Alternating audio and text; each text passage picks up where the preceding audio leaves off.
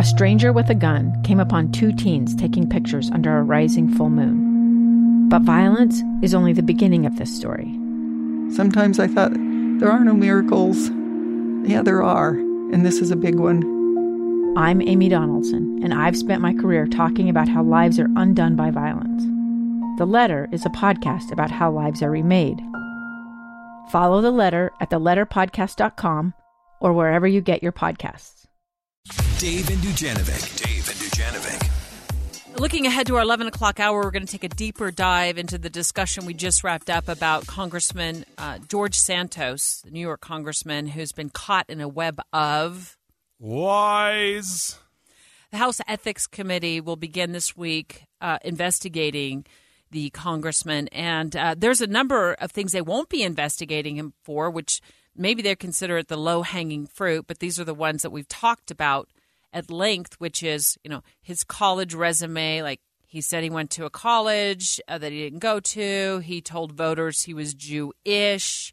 Uh, he's not. Um, I mean, there's a whole list of them.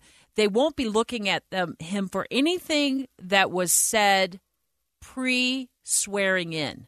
Okay. Anything that was done post swearing in and taking over his seat, uh, particularly things having to do with potential election crimes, um, campaign filings. Uh, claiming, for example, he has a treasurer working for him and the treasurer denies having worked for him. Those types of things will be looked at. But pre swearing in, you know, he bamboozled voters. Well, they're not going to take a look at that. Yeah, can't account for huge amounts of money. I want to know what power the ethics committee really has. It's just recommendations, and then that's I. We're going to dive into that a little bit later. Oh, like but can I they think, unseat him?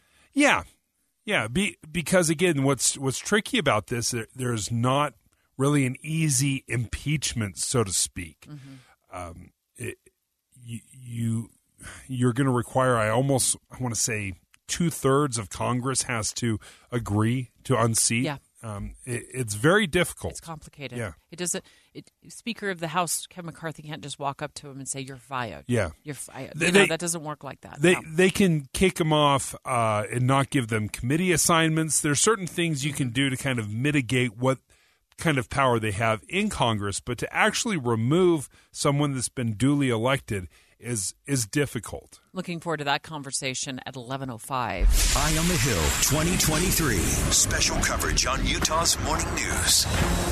The 2023 legislative session came to an end uh, Friday late in the evening.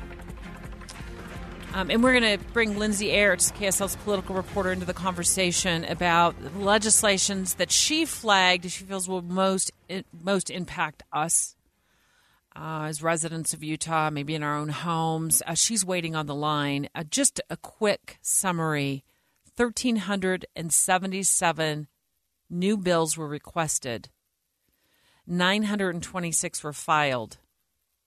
I don't know how many of them passed, but I'm sure Linz has all that information. And really, numbers are numbing. What we want to get to is what are the pieces of legislation that pass that the governor will sign that will impact us at the kitchen table? There's a few things I want to dive in, and I, I don't have this information right now, but Debbie, the budget is $29 billion. Mm-hmm. I want to know what it was five years ago, oh, interesting. 10 years ago. Yeah.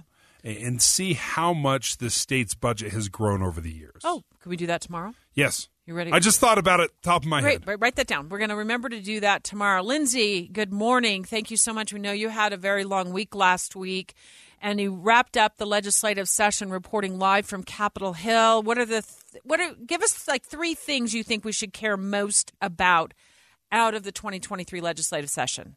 Well, I do want to say there are, uh, yeah, a lot, about 560 ish bills. That's not an exact number, but that's how many passed this session, wow. which is nearly a record, if not a record.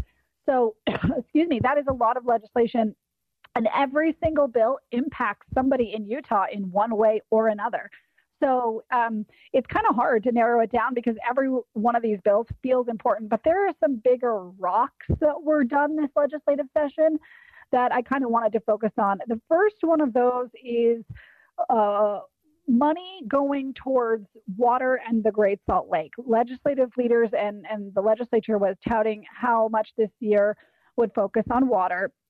And then there were some criticisms throughout the session that not enough water bills, they even dubbed one week Water Week, but not a lot of bills dealing with water passed. Now, that's not entirely fair because, uh, to be honest, there's a lot of ancillary, like conservation bills and stuff like that, that did pass that just maybe perhaps we didn't get to uh, because we were dealing with some of these other bigger rocks. But um, specifically, what you saw from the legislature this year when it came to the Great Salt Lake is Two years ago, Americans watched in horror as a crisis unfolded at the Kabul airport. She was tear gassed and beaten. Images of thousands desperate to escape Taliban oppression filled our news feeds. More than 80,000 Afghans made it to America. But the story didn't end there. It was very cold. There was no power, no heat. Who would help our newest neighbors? I'm Andrea Smardon. In Stranger Becomes Neighbor, you'll hear the stories of some remarkable refugees who left their homes and their dreams behind only to start over from zero. Their only possession was three blankets. And you'll meet Americans who stepped up to help them. You want me to come when you deliver your baby. What can one person do in the face of an international disaster decades in the making? That's Stranger Becomes Neighbor. Find us at kslpodcast.com Follow us on Apple Podcasts or anywhere else you listen. Money going towards it $500 million towards uh, water this year that will do things like agricultural optimization. So, allowing farmers to update their technologies so they can better conserve water. We know how much water agriculture uses compared to the rest of the population, but that doesn't mean the issues are all there solving, right? But the legislature is putting money towards uh, those uh, the optimizing agriculture so they can conserve water.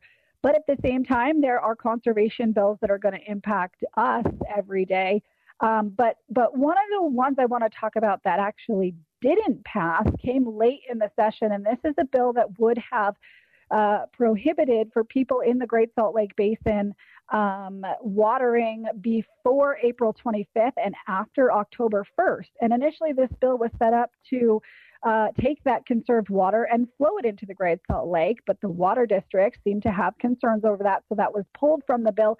And then ultimately, this bill didn't pass either. So there's some criticisms out there that not a lot of these bills focused on getting water to flow into the Great Salt yeah. Which uh, the legislature has said, well, because of what Mother Nature did this year, we had some emergency water ready to go into the Great Salt Lake, but we chose to hold that back because of what Mother Nature has done this year for a year when perhaps we need it more. So that was kind of their defense of that. But um, nonetheless, what we did with water in terms of money and getting water to it is significant and it is going to have an impact. It may just feel longer term than more immediate. Yeah, it was that shepherding they, they talked about earlier is we're going to shepherd the water from the mountains down to the Great Salt Lake. But it, it does sound to me that it was mostly uh, allocating money versus really somebody tracking the water from point A to point B.